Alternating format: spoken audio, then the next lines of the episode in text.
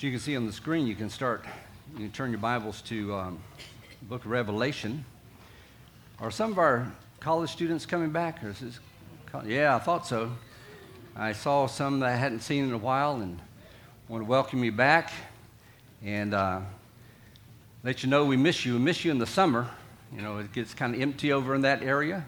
So uh, keep it full. We appreciate you very much. You add something to this congregation in a big way. And as I look over there, I, I see uh, Ralph and Tanisha. Yeah. Just visiting, I assume? Uh, okay. Well, if, uh, if you ever feel unloved where you are, you can always come back because you'll be loved here. So we miss you when you're gone. We're, we're glad to see you when you visit us. Uh, I want to tell you a quick story about last week, some things last week. Uh, right after the, we finished, the formal stuff we finished, uh, Tim, Tim McKee came up to me. And he said, uh, Alan, when you said la di da, did you mean la di do? Now, he didn't really say. This is symbolic. This is revelation, so I'm using symbolic language, so we'll make it short. And I said, No, I didn't mean la di do, I meant di di. And he goes, Oh, no, di, la di da, la di do. Okay, whatever. And I said, I meant la di do. And he goes, Oh, well, that makes sense because di di did not make sense. Oh, thank you. We went on our way.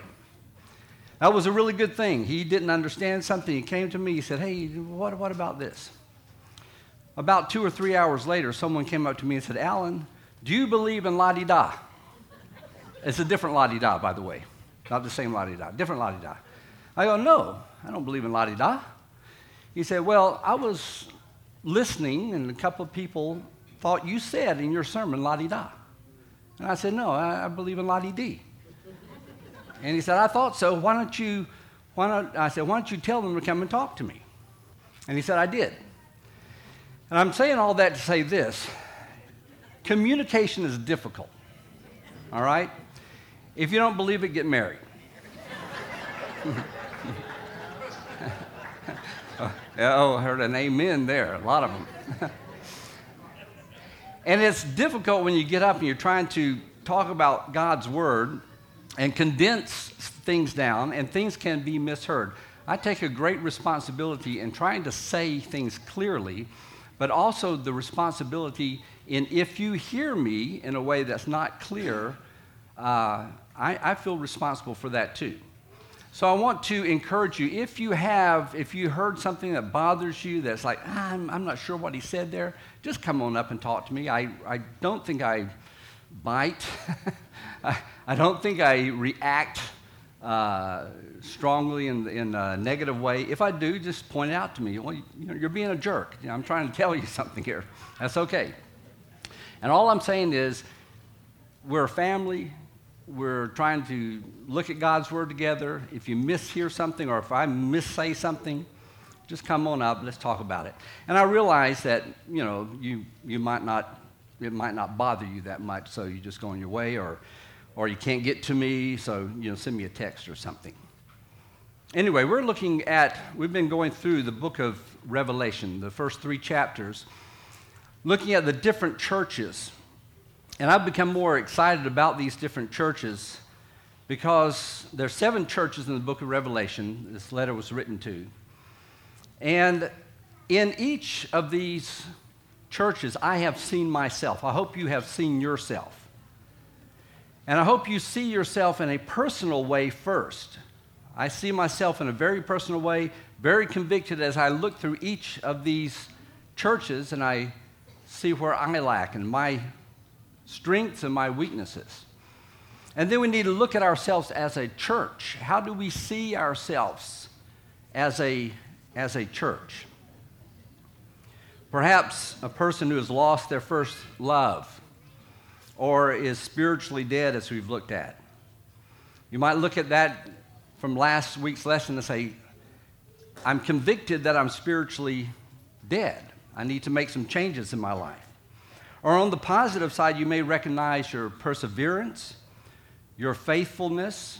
Sometimes in our humility, we don't recognize what we're doing right. But you may look at your faithfulness in a culture that's tempting us to, to be unfaithful. And as we look at ourselves, I want you to, I want you to think that if something convicts you, what he is saying is repent and make some changes in your life. You know what we normally want to do? If I'm convicted from the scripture that I'm spiritually dead and therefore I need to get in God's word and start feeding on God's word, what I normally do is tell everyone else they need to be doing that.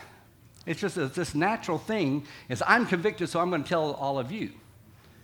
Instead, we need to look at ourselves and look at the things I need to change first before I go and try and get you to, to change. Now, there's nothing wrong with encouraging and helping other people, but make those changes first in your own life. But I want to remind us once again, because we're so quick to forget this, that the message is primarily about Jesus and it's from Jesus. It was from Jesus, it's about Jesus. This message is a Christ centric message. And each letter that is addressed to each of these seven churches begin with saying, This is who Jesus is. You don't realize that whole first chapter is all about Jesus. It focuses on Jesus. It said this letter is from Jesus. It's it's about Jesus, and it's our response to Jesus. And so, as we look at these letters, as these seven little letters that went to these churches, we need to remember that this is from Jesus. And the reason is that our response to these letters must be out of our worship to Him. You know, when I'm convicted and I say, Well, I need to change this, I need to do that, we can do that for so many different reasons. Our ego gets in the way. I change because I want to look good in front of you. I might make some changes, but I've done it for the wrong reason. And so I need to look at who Jesus is, understand the total otherliness of him. I don't think that's a word, but we'll make it up an otherliness of him. And then all our doings are going to be from the right motive. We're going to look at that a little bit more in a minute. We can repent, we can change because we're embarrassed, we got caught. So we change because I got caught. Or you want to look good or get pats on the backs from others. And those changes are usually surface and superficial, but true life changing changes occur when we look to God, look to Jesus, and out of response for who He is and what He's done, we make those changes in our lives. And so we're going to be reminded about that when we come to this little letter to the church in Philadelphia. Um, let's read this passage, and then I want to take you there. I have one video today of uh, my trip back in April uh, to the site of the Church of Philadelphia. Verses 7 through 13 of chapter 3. To the angel of the church in Philadelphia, write These are the words of him who is holy and true who holds the key of David. What he opens, no one can shut. What he shuts, no one can open. I know your deeds. See, I have placed before you an open door that no one can shut. I know that you have little strength, yet you have kept my word and have not denied my name. I will make those who are the synagogue of Satan, who claim to be Jews though they are not, but are liars, I will make them come and fall down at your feet and acknowledge that I have loved you. Since you have kept my command to endure patiently, I will also keep you from the hour of trial that is going to come upon the whole world to test those who live on the earth. I am coming soon. Hold on to what you have, so that no one will take away your crown. Him who overcomes, I will make a pillar in the temple of my God. Never again will he leave it. I will write on him the name of my God and the name of the city of my God, the new Jerusalem, which is coming down out of heaven and from my God and I will also write on him my new name. He who has an ear, let him hear what the Spirit says to the churches. All right, let's go into Philadelphia. Quick, uh, for those of you who might be visiting or first time here, I made a trip uh, to uh, Turkey last uh, April. April, yeah, April. Uh, I drove to these places by myself. I got lost a few times, as is evident in this video also. Okay, I don't know exactly how I got here, but by the grace of God. There's no street signs. I have no map to get back here. I looked at last night on internet and knew the general direction. I've just kind of driven down different side streets and around and about, and uh, here it is. I found Philadelphia, so I'm going to walk in and see what it's about. All that's left of the church or the city of Philadelphia is less than a city block. I guess it's a sh- small city block here with three great pillars uh, from the St. John's Church. I'm guessing it was built in the third or fourth century. I don't know. I'm going to have to look it up. But that's all that's really left. There's some archaeological pits that they're not doing any work on and probably won't for many years. But this is all that's left of the uh, Church of Philadelphia. You can walk around it in three minutes. Be easy, uh, easy enough to do. I guess third or fourth century. How about seventh century? There's a sign over here that says this uh, this church building was uh, AD 600. So that's the beginning of the seventh century, the end of the of the sixth century.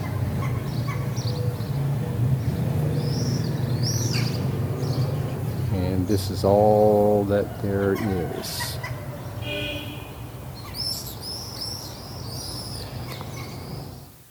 You might have noticed the mosque across the street, but that gives you an idea. That's all that's left.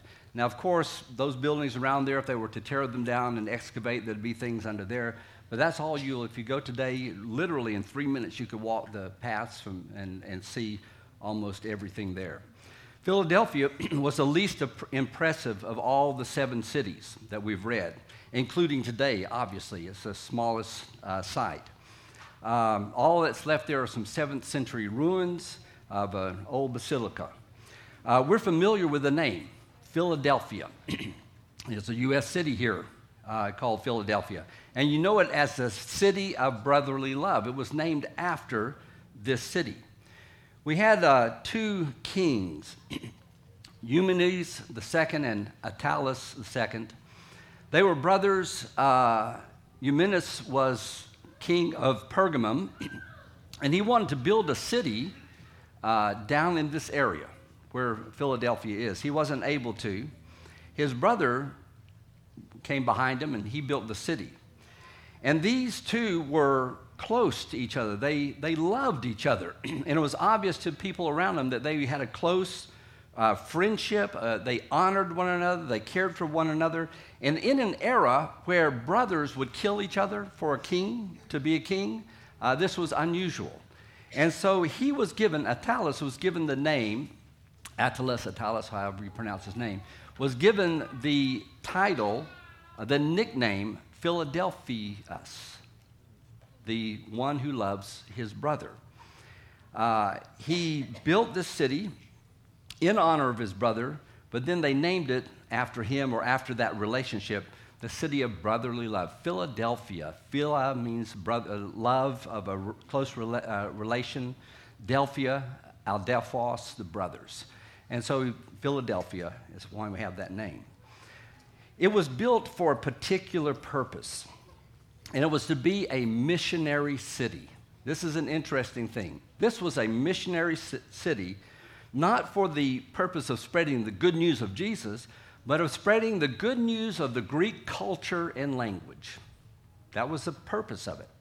They wanted, this is right on the frontier, and they wanted to go out and uh, spread the Greek culture because they thought that was the best culture of all, uh, spread, uh, spread, spread, the language uh, so people would speak uh, uh, Greek.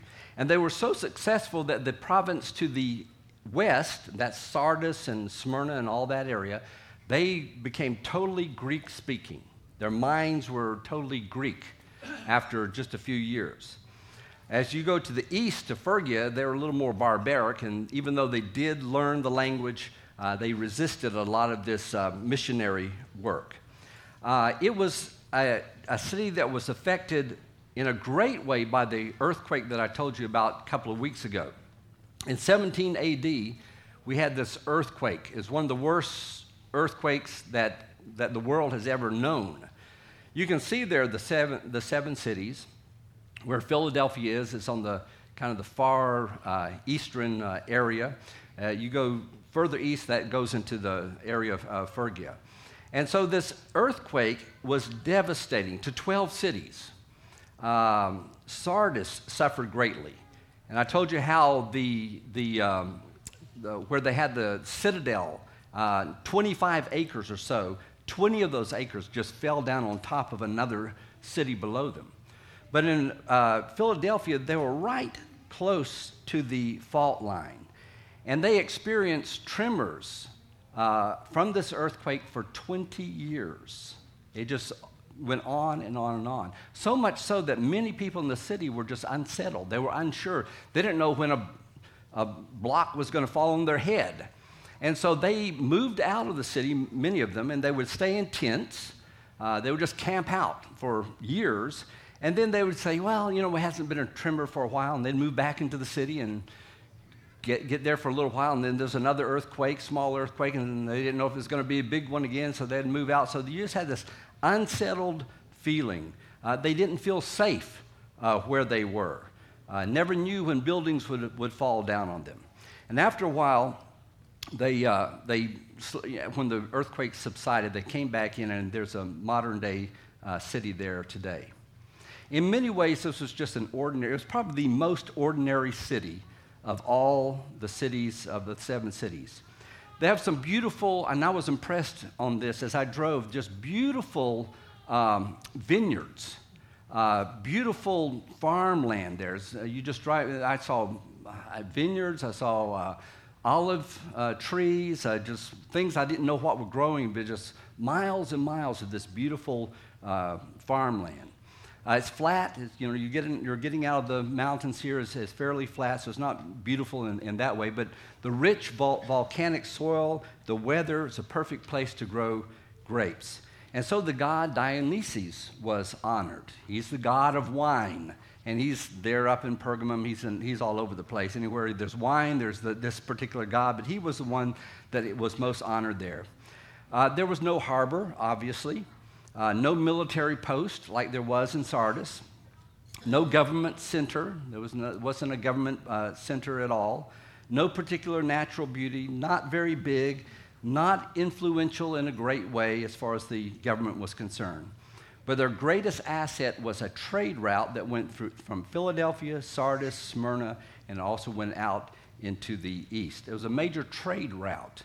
And of course, their wines, people would uh, purchase their wines. But that was really all that was uh, impressive about the city of Philadelphia. Let's look at Jesus, though, because this, city, this is addressed to Philadelphia. But the first thing that we find out is that Jesus is described in three ways. Notice in verse um, 7, he says, These are the words of him who, are, who is holy we just sang a song, and I thank Ed for picking that song Holy, Holy, Holy. And that whole song, if you went through it, speaks of what holiness is. And if there's one word that describes God, it would be the word holy. Anytime a person is described as holy, most of the times as you go to the Bible, it describes God, but anytime a person is described as holy, or an angel is described as holy, it's always due to their connection with God. They're not holy in and of themselves. No one is holy apart from God. And so God is holy within himself. We, we only have whatever degree of holiness we have is because it's connected to God. And this word holy, we usually think of it as being sinless and pure and having nothing to do with bad things. But that's not the basic meaning. The basic meaning is to be set apart by God for a purpose or set apart for God's purpose. It means unique. That's, that, would, that would not be a bad way of translating the word holy. Unique, except it just doesn't, it's just not unique enough. It's not honoring enough. It means different. God is different. God is unlike anything else. He has this otherness, He's special. My grandson Tui called me on the phone about a week ago. He said, Big dog, he's, how's Tui, five? Big dog, what does God look like and when was he born? That, was a not, that wasn't a phone conversation. I had to take him out to Chick fil A, of course, and, and explain this what I could about the different, how, how do you explain something that's so different that you can't explain it? And that's the problem. Even at five years old, people are going, What's God like? How was he born? How did he get here? And the word holy sums that all up and says, God is so unique. He is so different. He is so unlike anything else. You can't explain him. It's hard to explain him. That we can take some things and try to, you know, uh, bring out his character, but bottom line, he, he, he cannot be explained. He is so different. What makes him special, what makes him unique, what makes him holy is his perfection. Something we also have a hard time understanding. He's perfect in his character. Everything about God is the way it should be. And we look at God sometimes in the Bible and say, I, I just don't understand that. I just don't. Well, good. You shouldn't understand it. If you were to read the Bible and you understood everything perfectly, you would be God. You know, think about it. If you read about that and said, you know, God doesn't confuse me, God doesn't marvel me, I don't have to wonder about anything about God because it's so simple. The very fact that you struggle with this God shows that He's different shows that he's unique, shows that he's special, shows that he's pure in his motives. He never has mixed motives, he never has bad motives. His actions are always the way it should be. Isn't that amazing? We look at things and say, well, you shouldn't do that or you should do that. And you can look at God and say, even though I don't understand why he did that, that's what he should have done. He always does the right thing. He's sinless. He never does anything wrong. Isn't that amazing? Never does anything wrong. And I hear so many, there's a, a thousand, oh, I don't know if a thousand, but there, there, there might be a thousand echoes. You know, we're listening to the echoes and going back into scriptures and culture to find out what is he saying here. The echo I'm going to bring out is from Isaiah chapter 57, verse 15. The first part, it says, For this is what the high and lofty one says. And then it describes him. He who lives forever, whose name do you remember what the word name means? It means your character. All right, that's what the word name means in the Bible is your character. Whose character is holy. And then he goes on to say some things that we'll pick up in a minute. So Jesus here says, I am holy.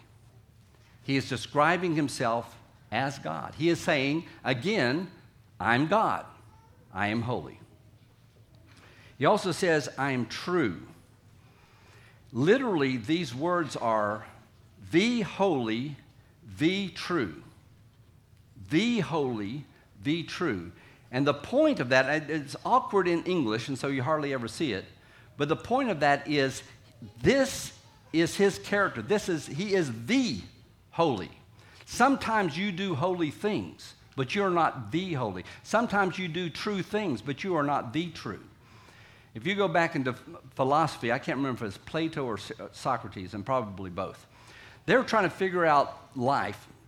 And so they looked around, And they said, you know, there are, I think they actually used the, the term the chair. They said there are chairs. There's all sorts of chairs. There's, you know, when I say chair, there's this kind of chair, there's that kind of chair, there's another, you know, Jim sitting in a comfortable chair. Is his wife sitting in a comfortable chair? No, he's not. Uh, anyway, sorry, I just noticed that. chairs, no, that's okay. Jim cut the grass yesterday. Anyway, chairs. This, you know, this, but he says these are little c chairs that describe a greater, perfect, the perfect capital C chair. And he used that as a concrete example to say the same is true of beauty. You can say that's beautiful and that's beautiful and that's beautiful, but it's based on there's a greater beauty. How do we, where's the standard, is what they're saying. And this is what God is saying here. He's saying there are a lot of truths and a lot of true things that go on, and you can say this is truthful and that's truthful, but there is only one, the truth, that is the standard of all truth. And that's what He is. He's not one who came with some truth and to taught us some things about the truth, but he's the standard of truth. He is called the true one. The word means authentic. It can mean real. It can mean ideal. It can mean genuine. In a world in which we live where our standards are fluid, you know, they just they change, and they've been changing for centuries, by the way. You read history, just it's a repeat of what we're going through today. That standards just change and change and change. We live in a society we can't agree on what's right. Have you ever noticed that on Facebook or whatever? What, it doesn't matter how dumb you put something or how true something is, you have 15 different opinions on that. I, have just gotten to the point I don't even look at those. It's so, you know, you know I, I get angry at people for being so dumb. they don't agree with me. so I just don't look at those things anymore. But it says in this in the city where this uh, society where we can't agree on right and wrong, Jesus steps forward and makes that claim. He says, "I am the true one. I am the standard of truth." The opposite would be imaginary or con- counterfeit or pretend. He says he is the true one. And then he has this strange one here that, you know, we, would all go, oh, yeah, we, we believe that. Who holds the key of David. And it talks about opening and closing doors. And I thought, there has to be an echo there. And I found it over in Isaiah. Isaiah 22, verse 22. Look, this is almost an exact quote. It may be an exact quote. I will place on his shoulder the key to the house of David. What he opens, no one can shut.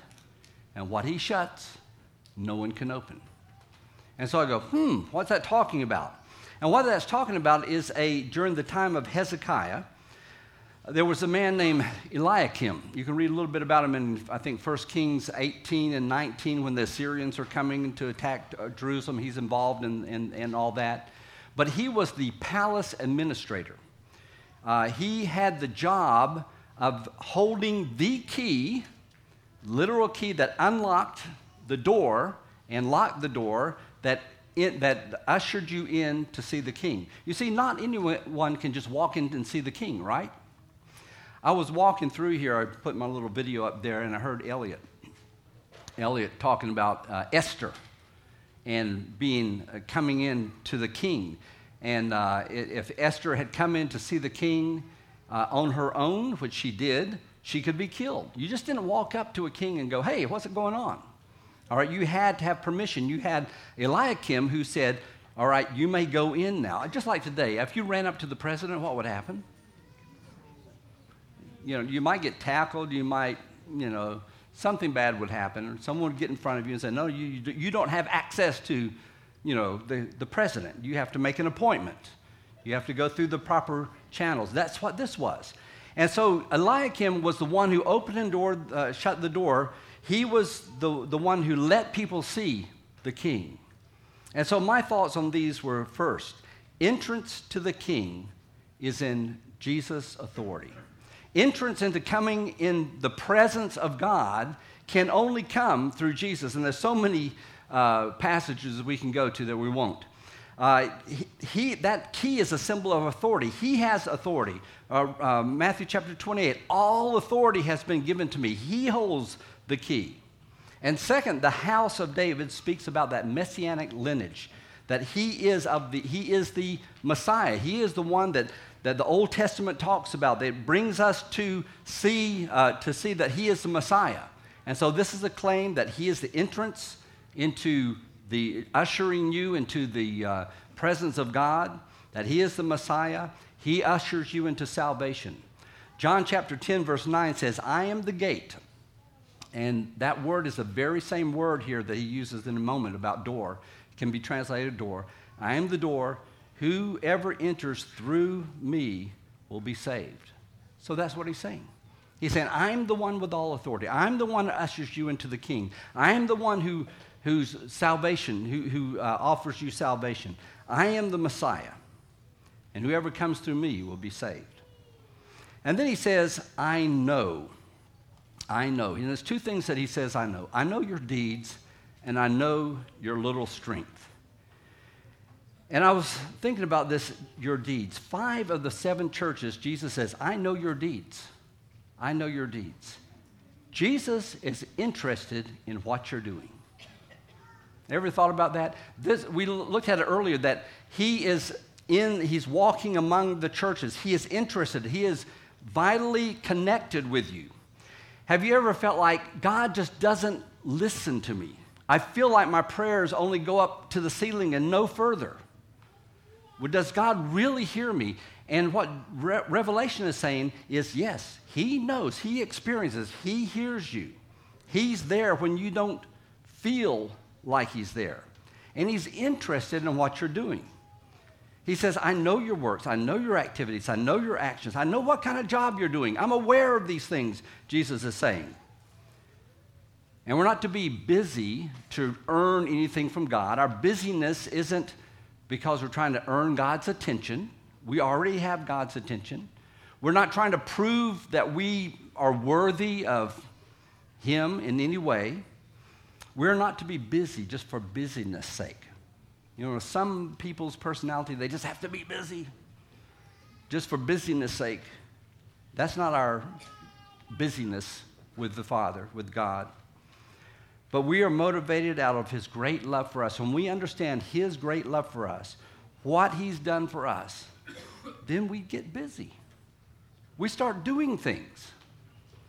And God says, I'm aware of these. I see this. We have this Christ centric motivation. We are doing these things for God. And we're busy for Him. And God says, I see what you're doing.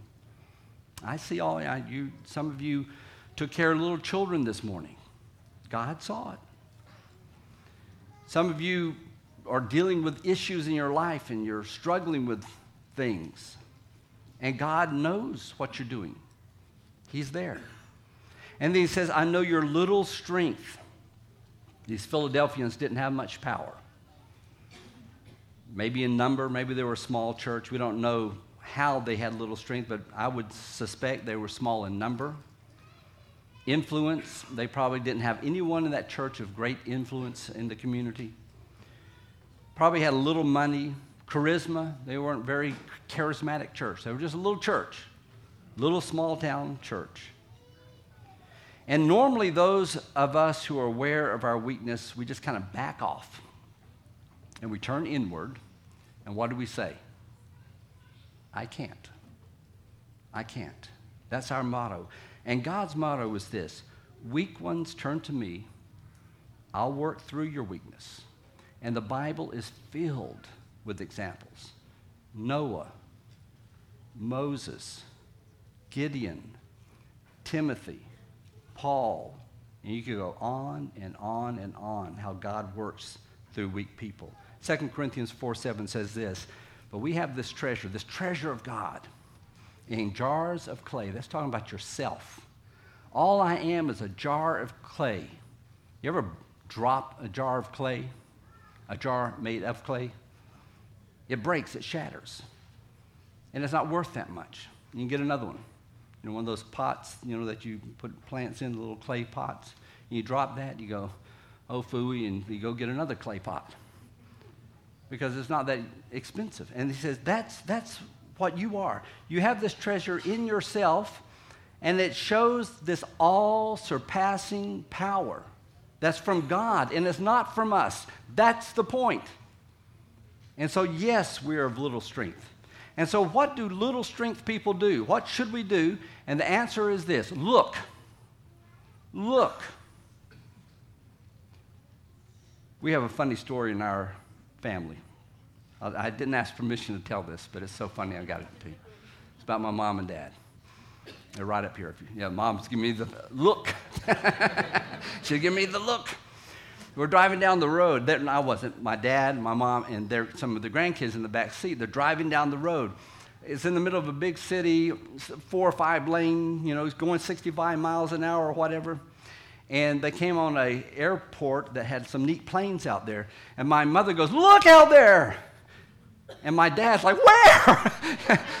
Don't scream, look out there when I'm driving. You know, so he thought, Look out, there comes a car, you know, something.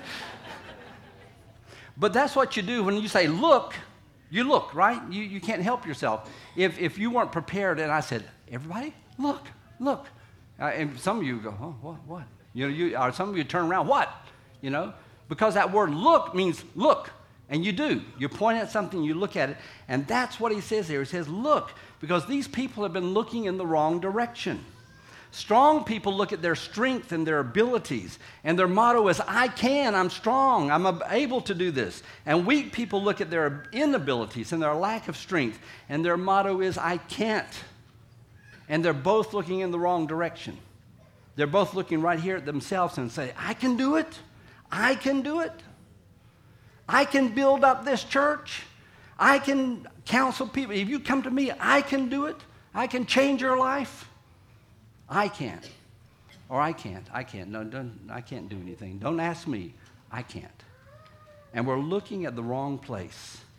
And so Christians are called look out of yourself, look beyond yourself. Look out. And he says, Look, verse 8, I have placed before you an open door. In the NIV, it says, See, I have placed before you an open door. Saying, you know, it's, it's kind of smooth in our English there to say, See, I've placed before you. I don't think it's saying it that way. I think he's, it's an emphasis here. He's saying, Look, I have placed before you an open door. And an open door, it, it refers to opportunities. It's, it's, such a common way of us, even today, saying, I had an open door. And I, I can't, you know, God opened a door for me. Or at, at my job, I had an open door to, you know, to advancement or whatever. And it can mean any kind of opportunity. But most of the time in the New Testament, it's talking about an evangelistic opportunity. When the door was open for Paul to go such and such place. And that would make sense in this city where they were a missionary city. They were there, they were planted there by the king to be missionaries in the Greek language and the Greek culture, and they're trying to spread that. And so he, Jesus is saying, pulling off that cultural echo and saying, Look, I, I'm opening up a door for you here. And he's saying, Look, don't regard your little strength. Don't regard yourselves. Don't look at yourselves and say, Well, I just can't do this, or you'll miss that open door. Because here's the point Jesus is the one that opens the door, Jesus is the one that closes the door. And when Jesus says, I have opened a door, we are being ushered into the presence of an opportunity. And we have an opportunity here. And he's saying, Go through this door. And he's saying, No one's going to shut this door on you. I'm the one who shuts, I'm the one who opens the door. No one else can do this. And so Jesus says, Look up here, look at me, look to me, not look to your abilities, not look to your plans. Don't look at your programs, don't look at what you can't do. Look to me, I'm opening up a door for you. And then in verse 9, twice he says, Look. But if you have the NIV, you will not see it. They've left it out. Uh, I, I, think the reason, I, have never talked to a translator in the NIV, but I think the reason they do this is it doesn't, you know, trying to get something that reads smoothly, and sometimes it doesn't read that smoothly. In your King James, you'll see behold, all right? Uh, or some translations will say see or look, but it's there here. And I think this is what happened, is happening. Jesus is trying to catch their attention. He doesn't want them to miss this. And so again, he's saying, look, look, pay attention, I don't want you to miss this opportunity. And I think the next verse, verse 9, he's talking about the door that he's opening up to them. Verse 9, let's just go ahead and read it. I, I make those who are of the synagogue of Satan, who claim to be Jews, though, are, they are, though they are not, but are liars. I will make them come and fall down at your feet to acknowledge that I have loved you. I think this is the open door. And it's a strange verse. It's difficult to if you, if you look at it word by word, it's hard to, uh, to uh, translate. So I'm going to break it down for you. The NIV here says, I will make those. All right, you see that right at the beginning? Verse 9, I will make those. Okay, let me tell you what it literally says. Literally, it says, Look, I give. That's the literal words, but it's very awkward in English. Look, I give. And this I give means I keep on giving, I'm continually giving something to you. And so I asked the question when I discovered that, I said, well, to whom is he giving this? Who, who is he giving? he's giving something to someone. Who, what is, who is he giving? And the answer is this I'm giving to the worst of the worst. Is that how you say it? The worst of the worst? Okay. It's one of those words that should be wor- worst of the worst or worst of the worst or worst of the worst, whatever. Switch around. Whatever makes sense to you. You know what I mean. The baddest of the bad, the awfulest of the awful. And he says, Look, there's a congregation of people who are adversaries. They're opposing you, they're fighting you. They're called the synagogue of Satan. Satan means adversary. They're fighting against you. They're claiming they're doing this in God's name. They claim to be children of God, people of God, but he says they're lying. So they're liars. And we would look at a, a group of people who are, who are uh, together, they're united in their opposition of us, they're fighting us, they're claiming to do it in God's name, and they're lying. And how, what, how would we look at that? We'd say that's a closed door, right? Those are closed door people. They're hard hearted people, they're closed doors. They can't change, their hearts are hard, they're liars, they won't listen. And then the God of the impossible says again, Look, I will give. He says, structurally in the sentence, it's just a hodgepodge. I don't think that's a grammatical term, but it is. It's a hodgepodge. There's a, if you look in, the, in, in your NIV, but they are liars, dash. You see that little dash there? Uh, some have a semicolon or whatever. And they're trying this, there's this thought that's going through there, and it's hard to put it all together. But what are you saying here? He's uh, right at that point where he says, I will make them. He's saying, Look, I will make them. I'm making a point. Jesus is saying, I'm making a point here, and you're not paying attention because you're weak people. So look, I'm going to, I give to these people, and look, I'm going to make them do something. Because when we're sitting there in our weakness and we're just saying, it's closed doors. It's a closed door. It's not going to happen. And God is slapping us in the face and saying, Look, I'm opening up a door for you. Look, look what I've been doing here. He's been at work in the lives of these people. He, is, he has been giving something to them. He's going to make them do something here. What's he going to make them do? I would sum it up this way He's going to make them respond to his love as it is manifested in the Christian uh, group there. He says, I am going, and they will know that I have loved you. How will they know? He's not talking about a miracle here. He's talking about when they see how I have loved you, how I have treated you, when they see your salvation and how you're loving one another, that's what's going to make them turn to me. And I have been giving this hard hearted people over and over my love and my direction, and I've, I've been in their lives, and they don't even know it. But things are going to change here because I'm opening up this door. My paraphrase goes like this Look, I will give and keep on giving to that group of the adversary. Those who claim to be my people are, but are really a synagogue of liars. Look, see what I am about to do. I will cause them to worship in your presence at your very feet. Indeed, they shall realize that I have loved you. He's not talking about conquering them and shaming them. He's t- saying there's a group of people that are so opposed to me, but I'm going to give them my love so much that they're going to change. They're going to look at you and they're going to come into your very presence and they're going to fall down and they're going to worship together with you. That's what I think he's saying. We sang that song, And Can It Be? For oh my God, it found me out. He's talking about God's love there. And that's what I think he said. I'm changing the hearts of these hard hearted people, and my love's going to find them out. And they're going to come into your presence and worship. These people were in an impossible situation. They were small, they were weak, they were being opposed by the Jewish community. And the second part of that passage I read to you from Isaiah chapter uh, 57 that talked about the holy God. This is what the holy God says. This is what he says. Whose name is holy?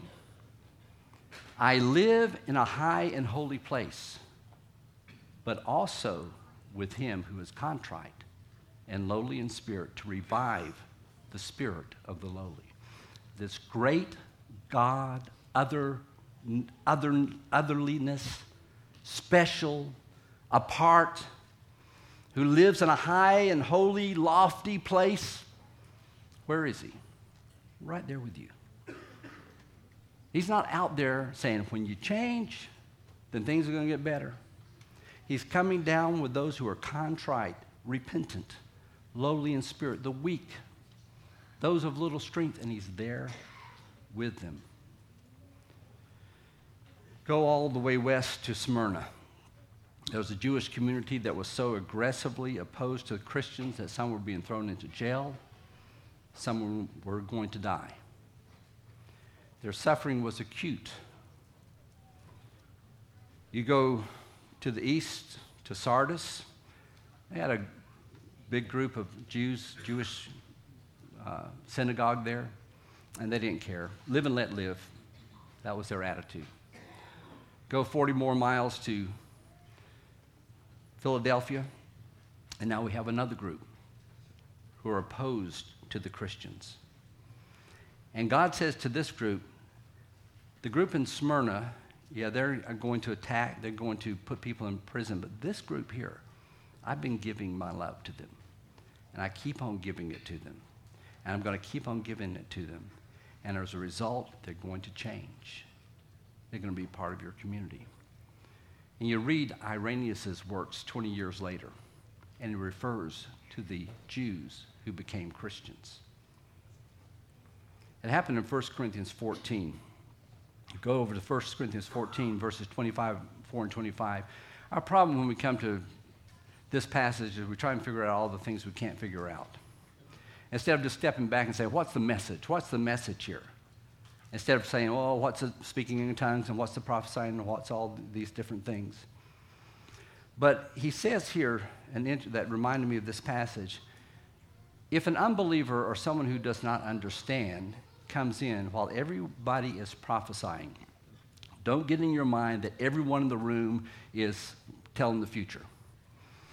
What he is saying here, he says, they're coming into your assembly and the word of God is being preached people are sharing what God has been doing in their lives. That's what prophecy is. It's not telling the future mainly, it's mainly proclaiming God's word. And he says, and that word, someone comes in who does not understand means someone who comes in with an inquiring mind. He has an open heart. He wants to figure out things. So he comes into your assembly and he's there trying to figure things out. He's wondering what's going on. And he says, everyone, people are talking about God. They're sharing with what God had, Daniel had us do, to do that. Share with, you know, someone. And it was an odd thing for us to do in the Lord's Supper, but it was good because we're sitting there going, yeah, okay, I'm thinking about Jesus. And yeah, Jesus has been, involved in my life this week. And so we're sharing that with others. And then when someone opens up the word and, and he says, look, this is what God is saying, that's what's happening here. He says, when that person who is, has an open heart comes, he will be convinced by all that he's a sinner. He'll be judged by all. Welcome to the family. Yeah, we're sinners too. That's what it's saying. And the secrets of his heart will be laid bare. He'll just confess, I'm a sinner. This is what I've been doing. He'll fall down. He'll worship God. He'll, he'll proclaim, man, God is really among you. My question is this Who are the impossible ones in your lives? Where's the closed door in your life? What, what do you look at in your life and say, it just can't change? That cannot change.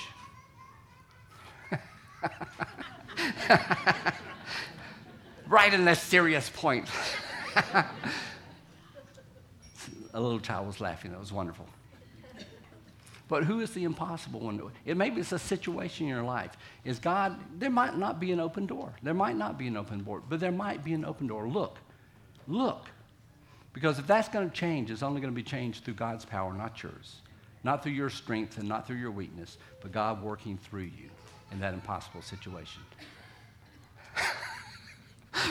Sorry. You get the giggles sometimes. All right. Our elders are going to come up if you need. Sorry. Woo! I got to meet that child. Come forward as we stand.